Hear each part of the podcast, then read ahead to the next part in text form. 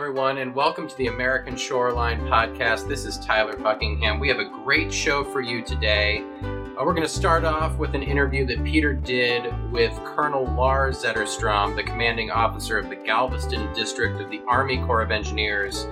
And uh, sticking with our Army Corps of, the, of Engineers extravaganza today, we also have an interview with Brigadier General Paul E. Owen, who's the commander of the Southwestern Division of the Army Corps of Engineers. Indeed, he is Lars's boss.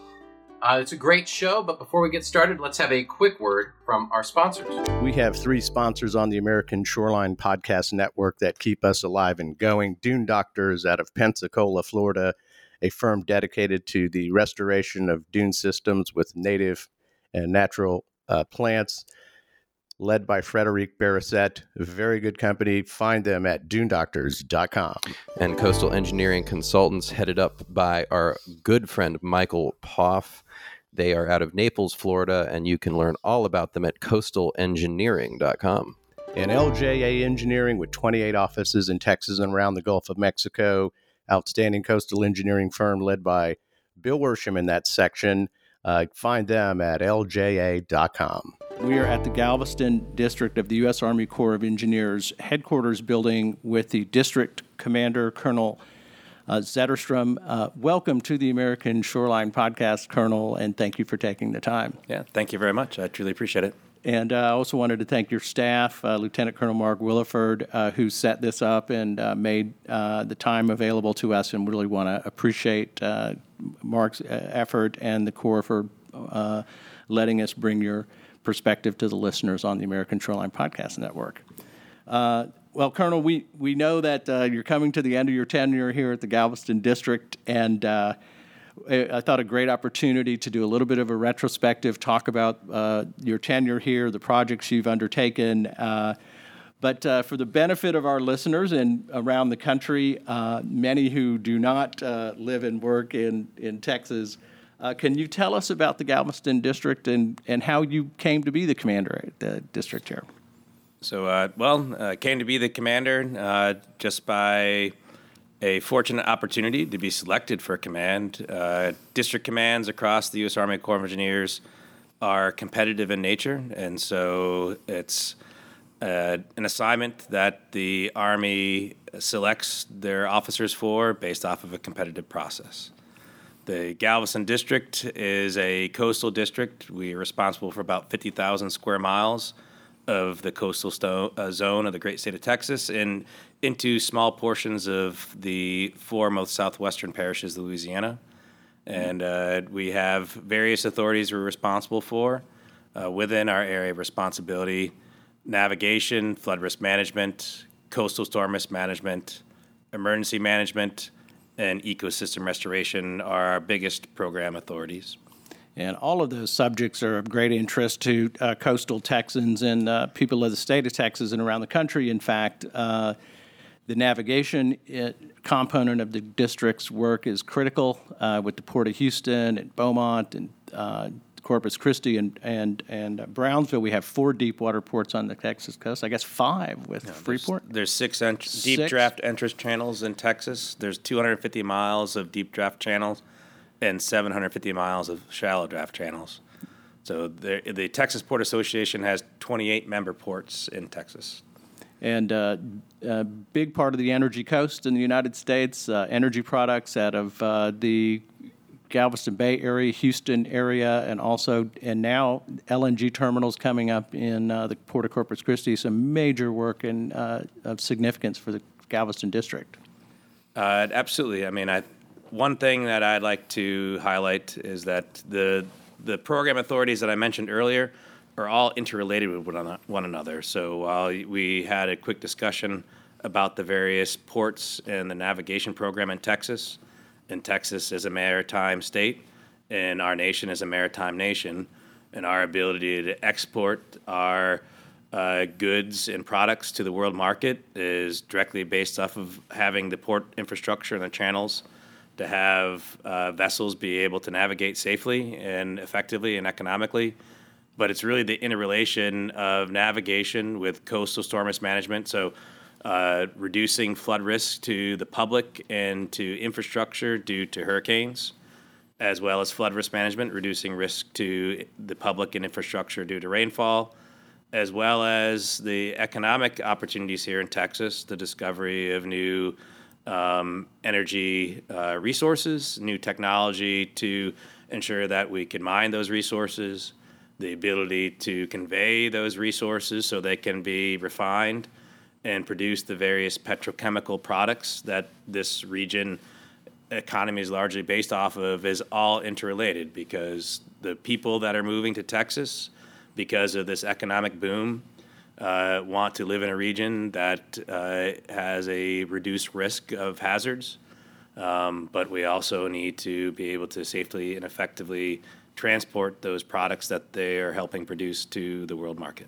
Absolutely. A major part of the economy of this state, energy and uh, petroleum based products, is, is uh, eh, well known around the world, and uh, particularly in the Port of Houston. Uh, I think the Galveston Bay projects that the, the district is contemplating now bring together those three elements you mentioned navigation, storm protection, and environmental restoration. Those three components are very much at play in this major initiative that y'all are uh, contemplating right now. With the uh, coastal spine, I believe is the proper term, at least in the vernacular of the public. Well, that's maybe what the public calls it, or some of the um, academic partners that have been spending a large amount of their time and energy in, in proposing different solutions. Uh, so we call it, uh, you know, the authority we have from Congress is the Coastal Texas Restoration Protection uh, Feasibility Study, and you know we have a coastal system, um, but I acknowledge that a lot of people call it the Ike Dike or the coastal spine.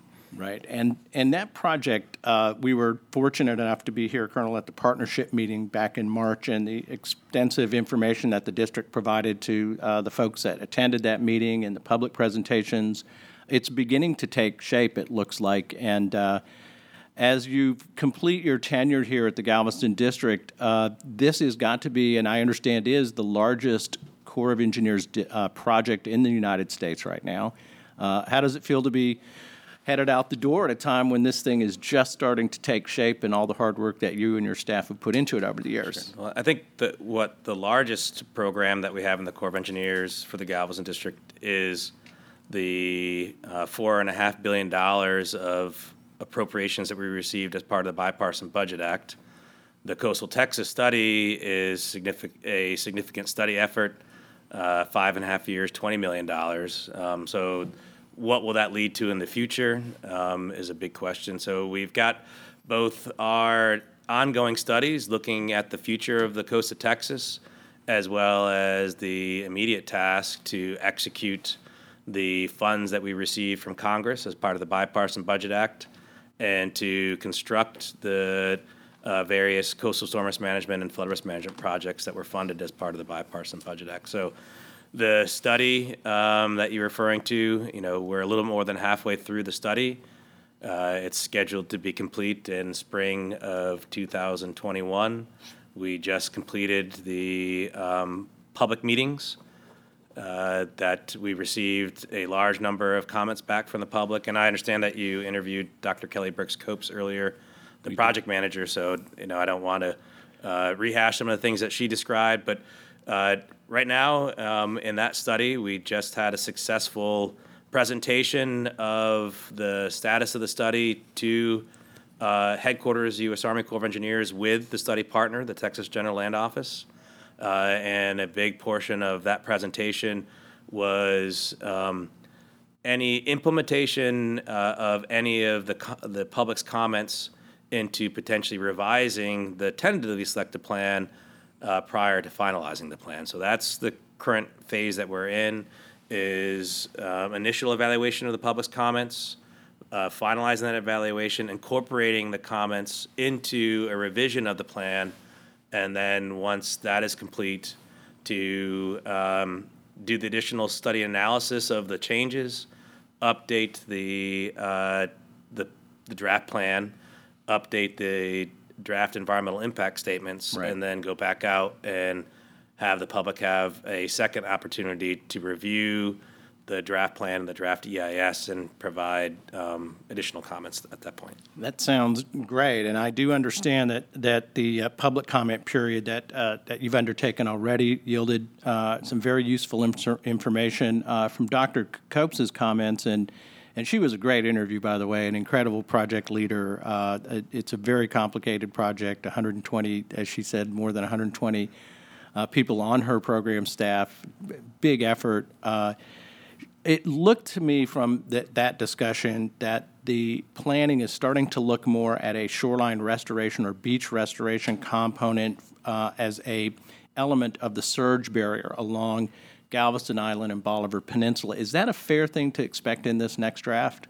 Um, I think what you're seeing is the integration of the coastal storm risk management components of the study with the ecosystem restoration component. So it, at, when we did the public meeting and it released the tentatively selected plan, um, about 60% of the cost was for the coastal barriers and about 40% was for ecosystem restoration.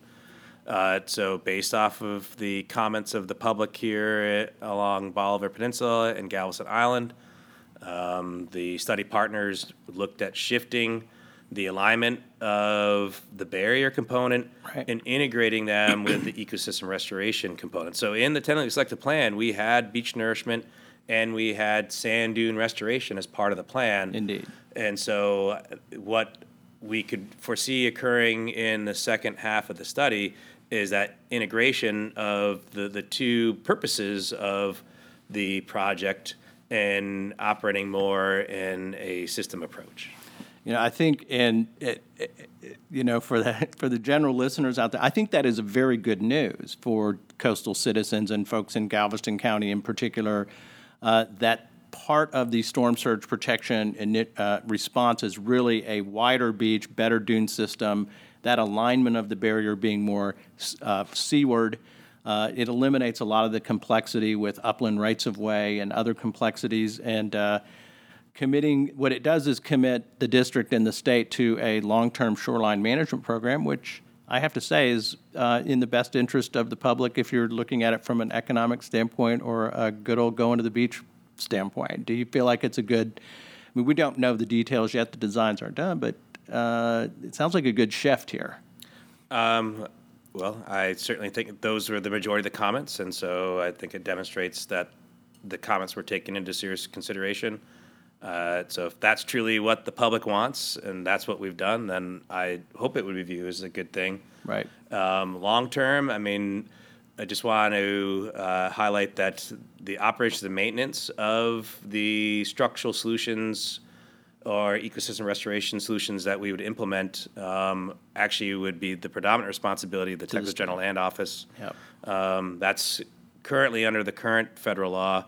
Uh, how we conduct most of our studies and our projects is that the, the studies are uh, cost shared and conducted 50 50 between the Army Corps of Engineers and its partner. Uh, and then the pre construction engineering design is completed prior to construction. And so those two phases are cost shared depending on the authority. Um, you know, typically around 65% federal, Right. 35% non federal.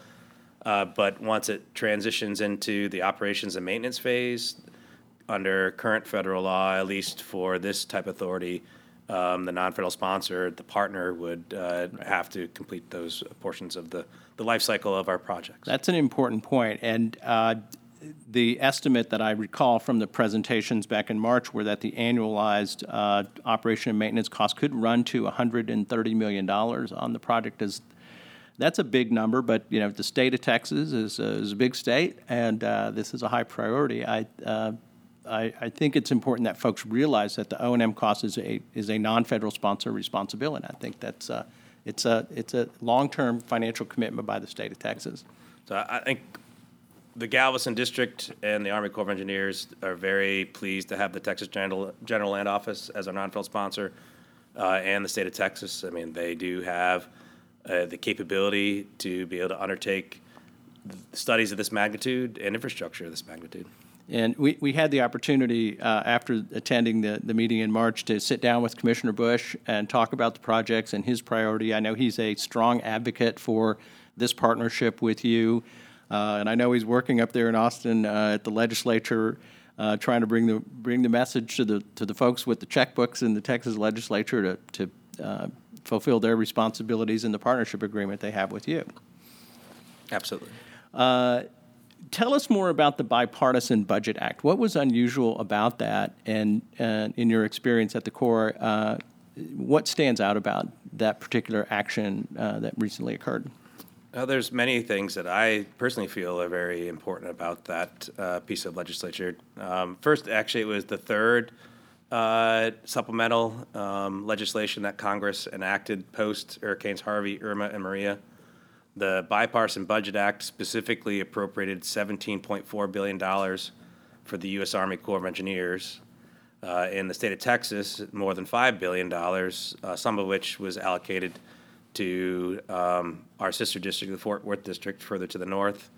And as I mentioned earlier, approximately 4.5 billion to the Galveston district. And so that's important in many ways. One is that's a, a huge investment by the American taxpayer in this region to implement uh, projects that we have studied and Congress had authorized historically.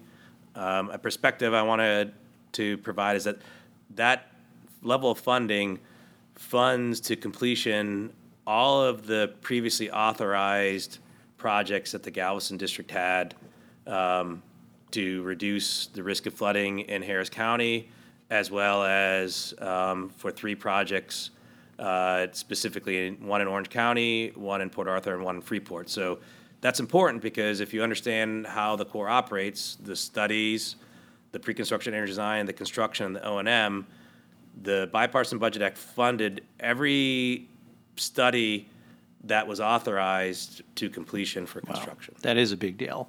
And that is a tremendous uh, uh, investment, as you say, by the American taxpayers in, in the Galveston district and in the programs and projects that you're administering. Uh, That is, I think, that, is that the largest single appropriation the district has ever had? Um, I believe it is, yes.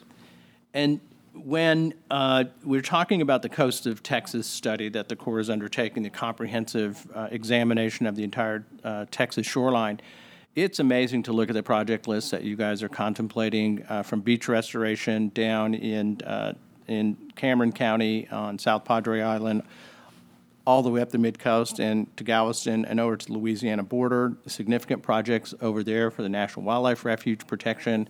It's an amazing program to see uh, come to reality, Colonel. And uh, how has that been for you and your staff to try to contend with something of that magnitude? Uh, It's all part of the vision that we have with our partners. Um, And I mentioned the three projects, Orange County, Port Arthur, and Freeport. Uh, Those three projects together have an estimated construction cost of approximately $4 billion. Those three projects were authorized by the Sabine Pass to Galveston Bay um, Protection and Restoration Feasibility Study. And I've come back to that point because even the Coastal Texas Restoration and Protection Feasibility Study, while it's comprehensive in nature for the entire Texas coast, we've taken a, taken a systems of systems approach with the various studies that the U.S. Army Corps of Engineers has done, as well as the studies and master planning that the state of Texas done.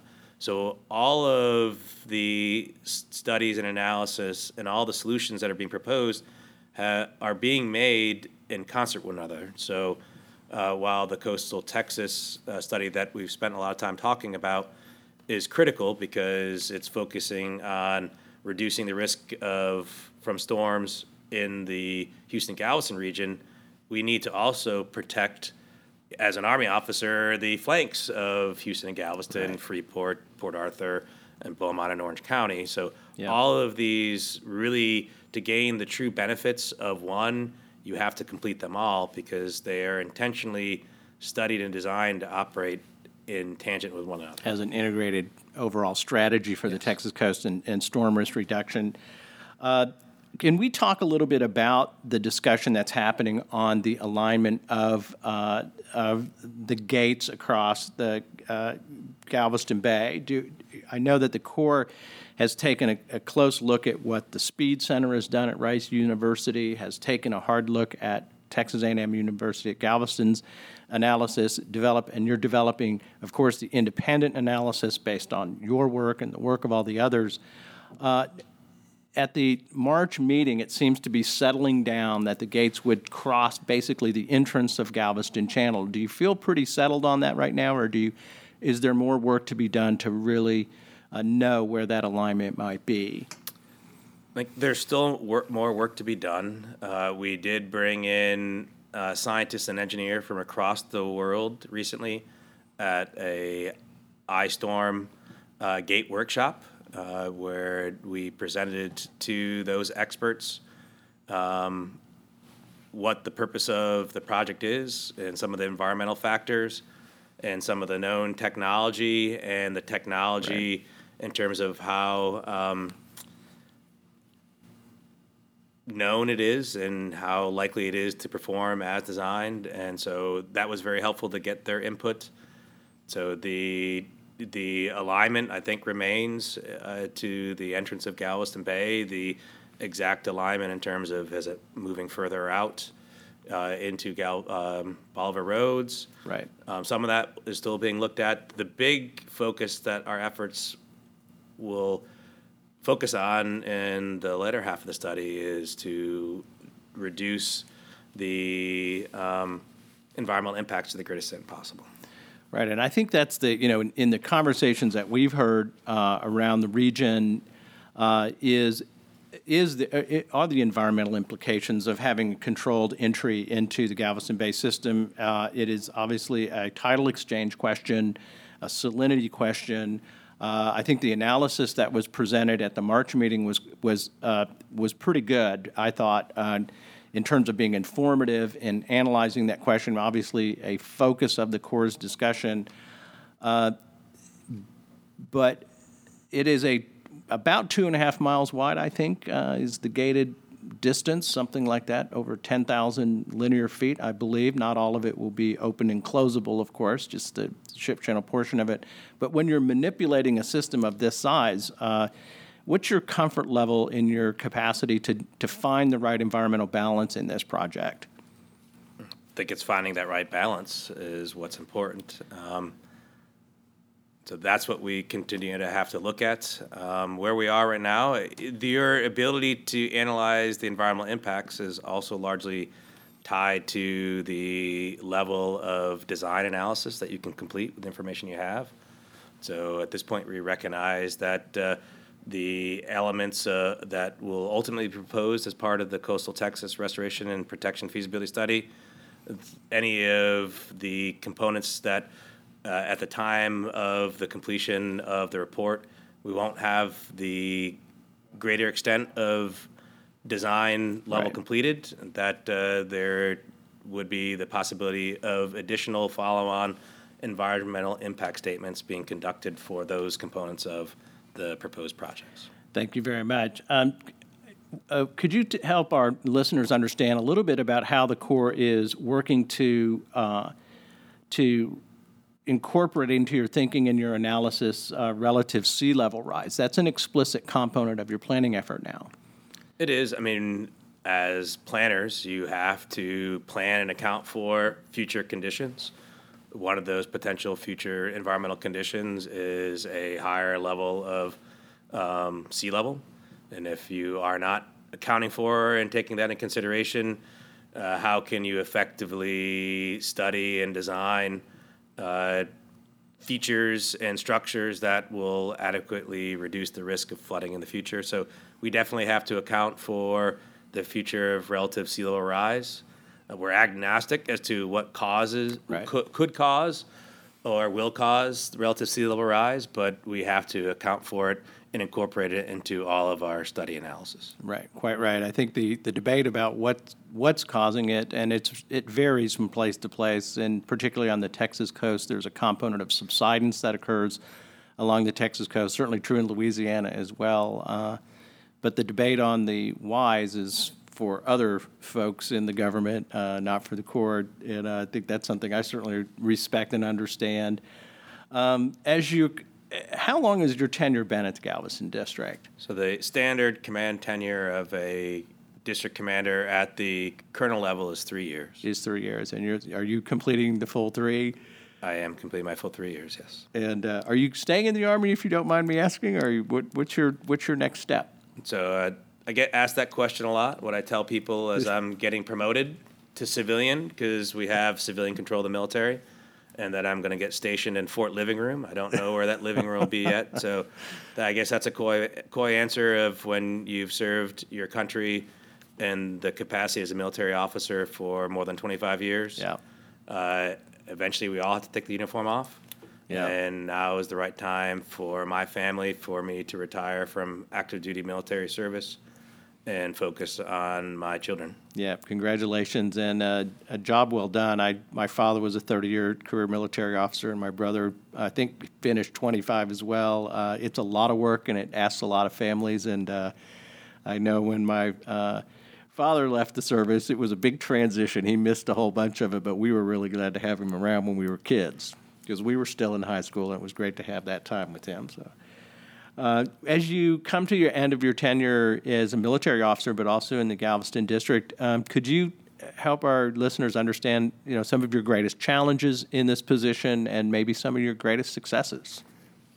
Well, certainly uh, a significant challenge was uh, Hurricane Harvey, um, the largest rain event in uh, the United States history, at least the continental United States history. Yep. Uh, and with that uh, devastating storm came tremendous opportunities that we've talked about so far in this podcast with the passing of the Bipartisan Budget Act.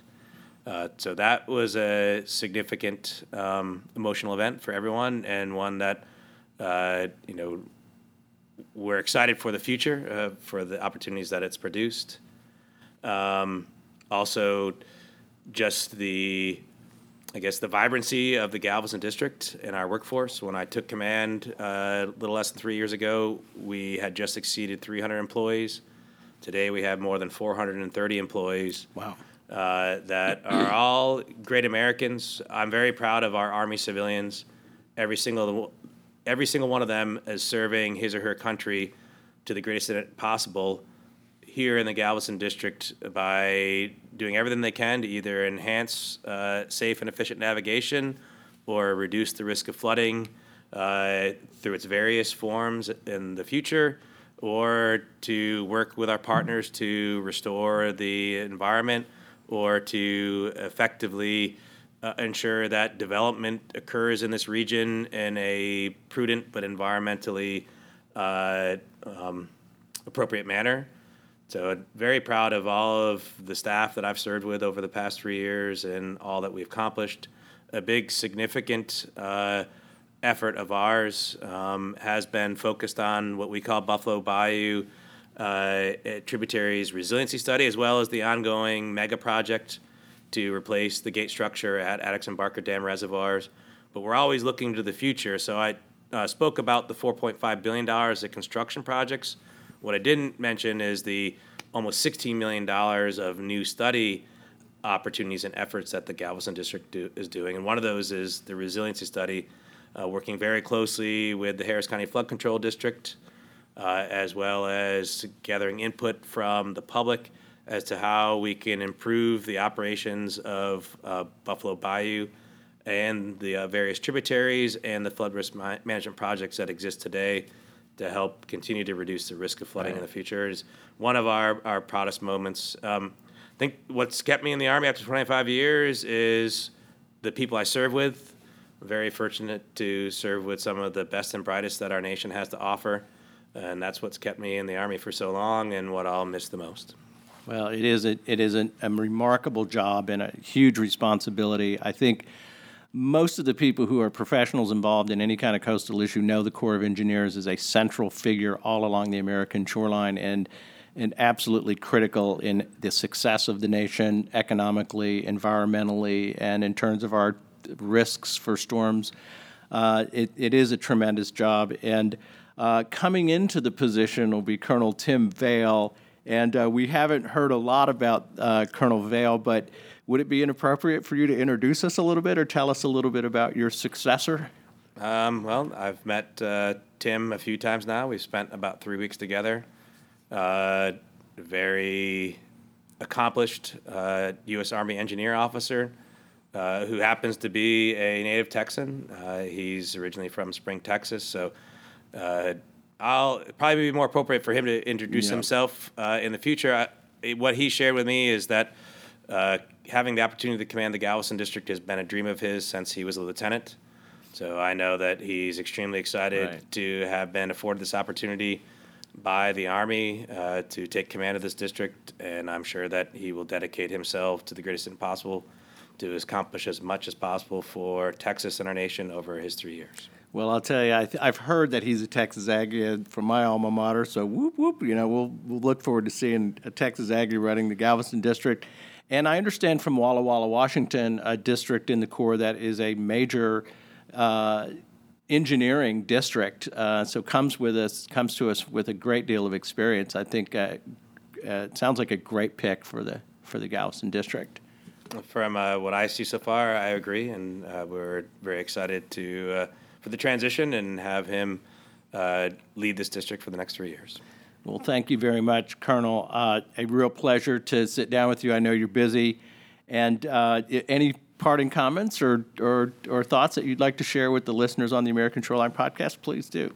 So uh, first, I'd just like to thank all of our non-federal sponsors. I mean, if you understand how the Corps of Engineers operates in our civil works, civil works authorities, we need three things. We need an authority from Congress, we need appropriations for our authorities, and we need a non-federal sponsor who not only cost shares in our efforts, but is intellectually the partner in evaluating and proposing what we believe together are the best solutions for the region and the nation. Uh, so whether it's our navigation partners in the, our ports, or uh, partners like the Harris County Flood Control District, or other uh, non-federal sponsors, they truly are what makes the Corps of Engineers successful. We can't do anything without our partners. Again, I'd like to thank my outstanding staff, and uh, very excited about these studies that are ongoing right now because studies are the future. Without us conducting studies today, we cannot receive authorities from Congress to implement the solutions that we're proposing and ultimately design and build them so that way we can continue to ensure that uh, this region is economically viable, that our environment is being uh, protected to the greatest extent possible, and that we have a region that is safe uh, and enjoyable for our fellow citizens to live in. Thank you very much. And I think it's one of the things that a lot of folks, uh, Colonel, I really appreciate the emphasis on the study. And a lot, and people get a little frustrated. Why the heck are we studying this thing? There is a very specific way that Congress operates and the districts uh, operate in terms of bringing projects forward. And uh, yeah, these studies are absolutely important and are the foundation of the future. And uh, it's great to see the full funding for the existing authorized programs and additional study funds to, to tackle these problems on the Texas coast. And uh, well, we look forward to uh, following along with the with the hard work that the district is doing and your state partners, both at uh, at the General Land Office and in Harris County, uh, the fourth largest city in America, and I think one of the great coastal cities in America. Uh, and they need your help, and I'm sure uh, you'll give it the best that you can. And so, thank you for your time. Thank you, sir. Appreciate it. And now our interview with General Paul Owen. Uh, General Owen, welcome to the American Shoreline Podcast. Thank you very much. I'm glad to be here and glad to be at EarthX this week. It's a tremendous conference and one of the few that brings together the types of interests that Trammell Crow does here with the uh, energy industry and the military and other uh, subject areas. What brings the uh, Southwest Division to EarthX? So I, you know, recently learned of the opportunities that that this conference presented, and uh, Meredith asked us to be part of that uh, the presentation that was happening. So I was, you know, I I live here in Dallas, and this is a unique opportunity for me to come down and uh, just really impressed by the diverse interests that are represented by this particular function. So, you know, and, and every time we have an opportunity to share ideas and from different people with different perspectives, that's always beneficial for, for me. No doubt about it. And I think a lot of people out there don't fully appreciate the critical role that the uh, Corps of Engineers plays in the United States in terms of our infrastructure, and particularly our water resources infrastructure and along the coastline of the United States. Uh, can you talk broadly about uh, the role? And a little bit of the history. Why is it that the uh, that it is the, the, the army in the United yeah. States that leads our water resources infrastructure planning in the United States of America?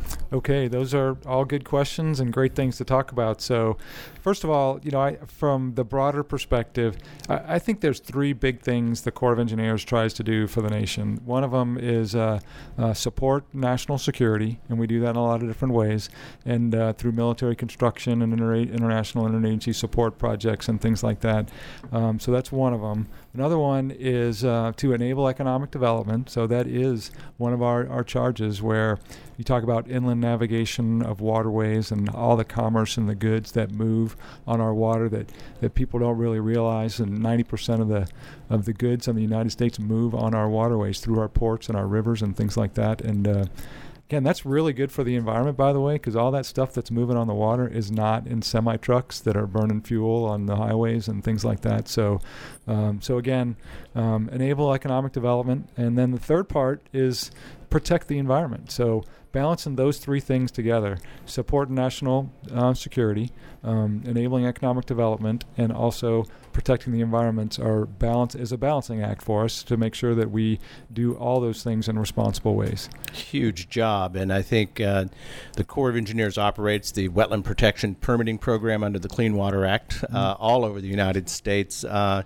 and you're right on economic development here in the great state of Texas. We have what six deep water ports that are maintained by the U.S. Army Corps of Engineers and they're critical to the economic economy of this state, right. the energy coast. Uh, what's happening in the Corps' navigation program uh, these days in the Southwest Division? Yeah, so there are some big infrastructure projects, some some critical infrastructure projects going on. The Port of Corpus Christi is one where you know there's a deepening project there to get the the, the main channel and some spur channels uh, down to 54 foot depth. So they're at 47 foot depth now, and they can't get the, the ships in that need to come in for the, the materials and the goods and the petrochemicals and the uh, uh, natural gas um, ships to come in and be able to do what they need to do. So there was an ongoing project. In fact, we're going to cut a ribbon, excuse me, we're going to break ground on the um, the the Corpus Christi Ship Channel project uh, coming up in May, when we're going to be able to uh, to deal with that. And and you, the Texas coast is not only is important to the Texas economy, it's important to the nation's economy. No so doubt. all the the um, you know we are still a fossil fuel dependent economy and all of that the manufacturing and well not manufacturing but the chemical processes that happen to uh, refineries to, to create those products yeah. is down there on the Texas coast and um, you know so that that's a, an important thing, and we have other projects. So that's kind of a enable economic development um, issue that the Corps of Engineers uh, deals with. But uh, you know, to protect the environment and and enable uh, support national security. The other big things going on on the Texas coast is um, well, you know, Hurricane Harvey recovery efforts. Yeah. So we did get underneath the uh, bipartisan budget act of 2018.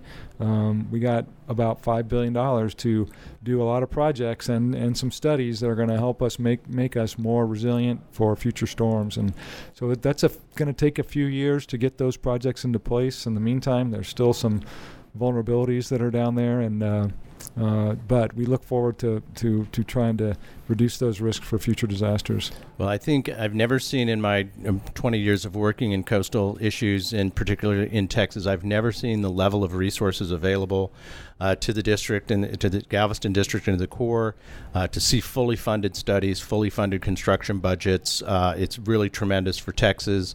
Uh, I think the state is stepping forward as a solid uh, non federal sponsor on these things. And so I think the partnership looks very strong between uh, the Corps of Engineers and the state of Texas. You mentioned the Port of Corpus Christi, where we've got uh, a major project. I think I want to say $350 million channel deepening project for the LNG terminal, the new LNG terminal in Corpus Christi. We're seeing new LNG terminals in Brownsville and also uh, up in the Beaumont Port Arthur area. I mean, this is a, a an explosion, really. Uh, that originated with the uh, repeal of the prohibition on export of oil and gas, and, and, and Texas is the place. And boy, that's a lot. That asks a lot of our Corps of Engineers folks to manage these projects and get these ports uh, kind of ship shape for this new industry that's coming along. Yeah, that's uh, that's a big deal, and you know. Um, that that the the ability to export those products is what's changing, right? And Yeah. uh, that's uh, that's significant. And there's a lot of commercial investment going on for plants and infrastructure that it does not involve. It's all commercial investment, and you know people just got to be able to get the ships in and to get the products out. So that's what we hope we can do it as quickly as uh, the uh, the infrastructure comes online to do that. So You know, we've had uh, the privilege, I would say, the absolute privilege to uh, interview a couple of key project managers for the Galveston district. Uh, Dr. Kelly Burks-Copes, who's heading up really that Galveston Houston uh, project for s- storm protection and resiliency, sort of the coastal spine project. She's a tremendous leader on that project. And Andrew Weber, who's heading up the Buffalo Bayou and Tributaries Resiliency Study, the flood protection study for the city of Houston. I mean, I, I just think I want our listeners to fully understand that it is through the Corps of Engineers that so many of these major problems, both in environmental tech, uh, protection and, and, and storm resiliency and economic development, go through the Army Corps of Engineers. Yeah, no, that's true. And you asked earlier, how did all that stuff get started, and you know, why is the Army? Uh, you know, I'm a former district commander for um, for New York District, so I used to stand in places and talk to groups in New York Harbor and try to explain why they needed to go to 52 foot depth uh, for Right. ships and. You know, I'd see people looking at me like I had a horn growing on in my head. Like, why is this Army colonel talking to me about how deep the harbor needs to be? And it, but it goes back to our history where you know the only engineers in the United States in the 18th century were nine, well, the early 19th century are, are coming out of the uh, out of West Point basically. Right. So West Point was the only place we had engineers.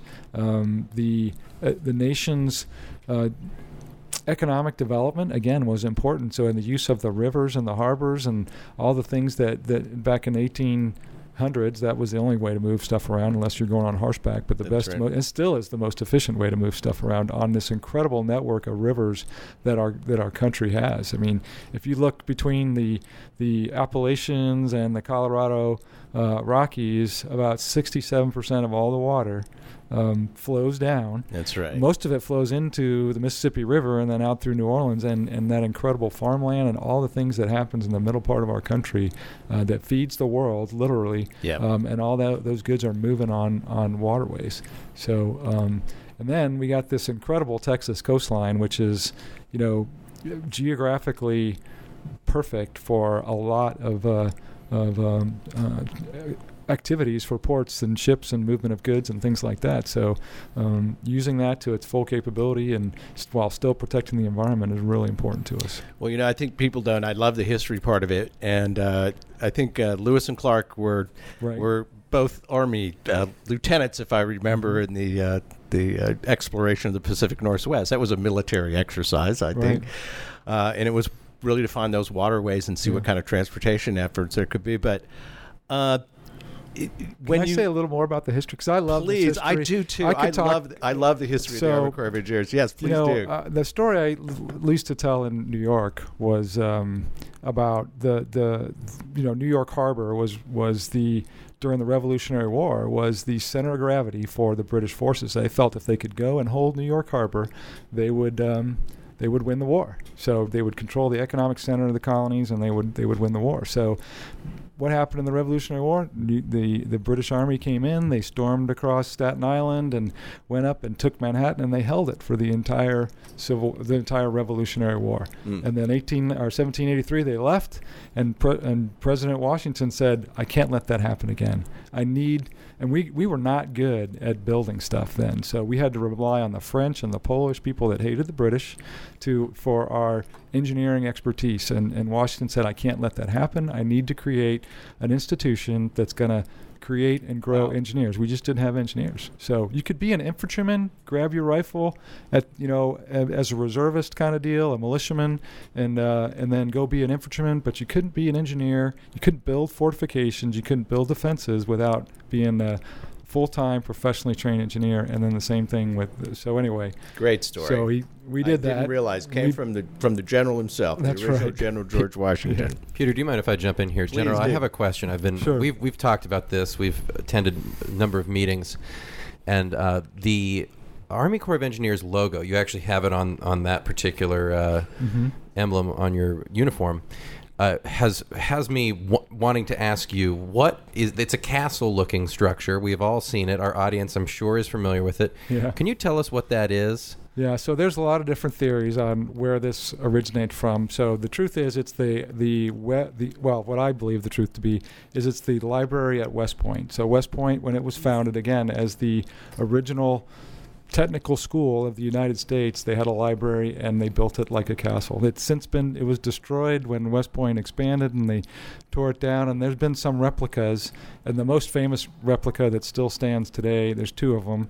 One of them is at the Washington Aqueduct, where the Army Corps of Engineers actually still controls and runs all the water supply for the National Capital Region. And there's a structure there that looks like the West Point Library that was built, I think, in 1887 or something like Oh, that. we've always So- wondered. We've debated it. so if you want to go see it, that's some people believe that's where it came from, but the truth is, it's uh, it, it goes back to West Point and the the academic library there.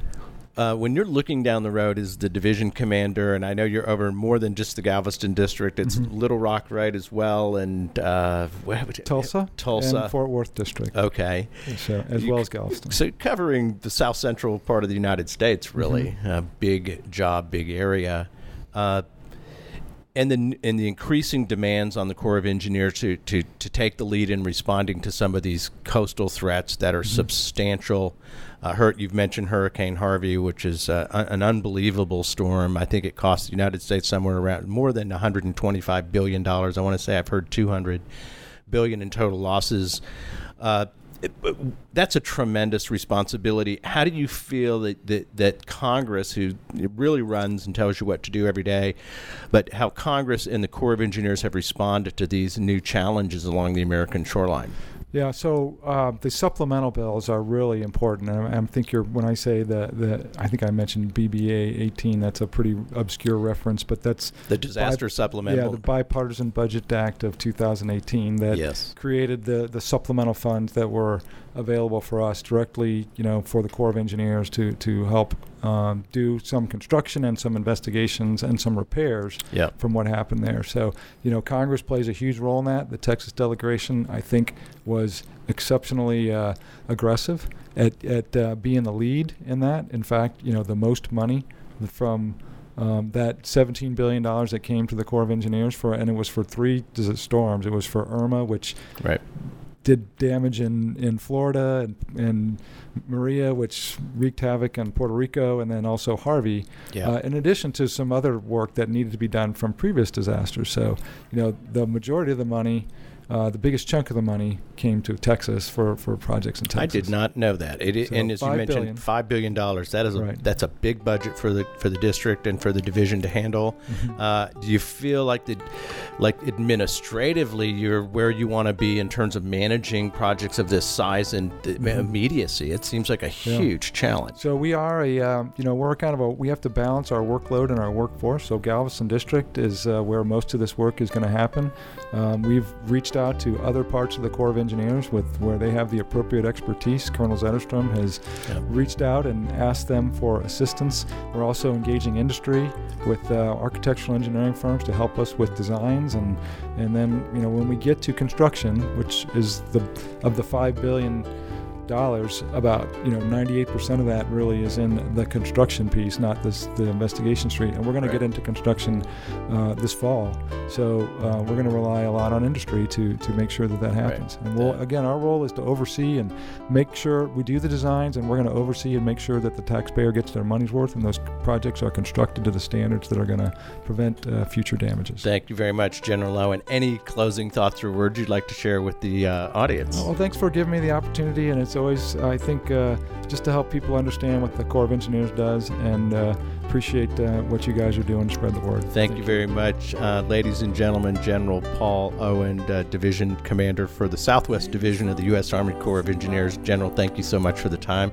and for being on the American Shoreline Podcast today. Okay, thank you. Starting where the mountain left, I end up around.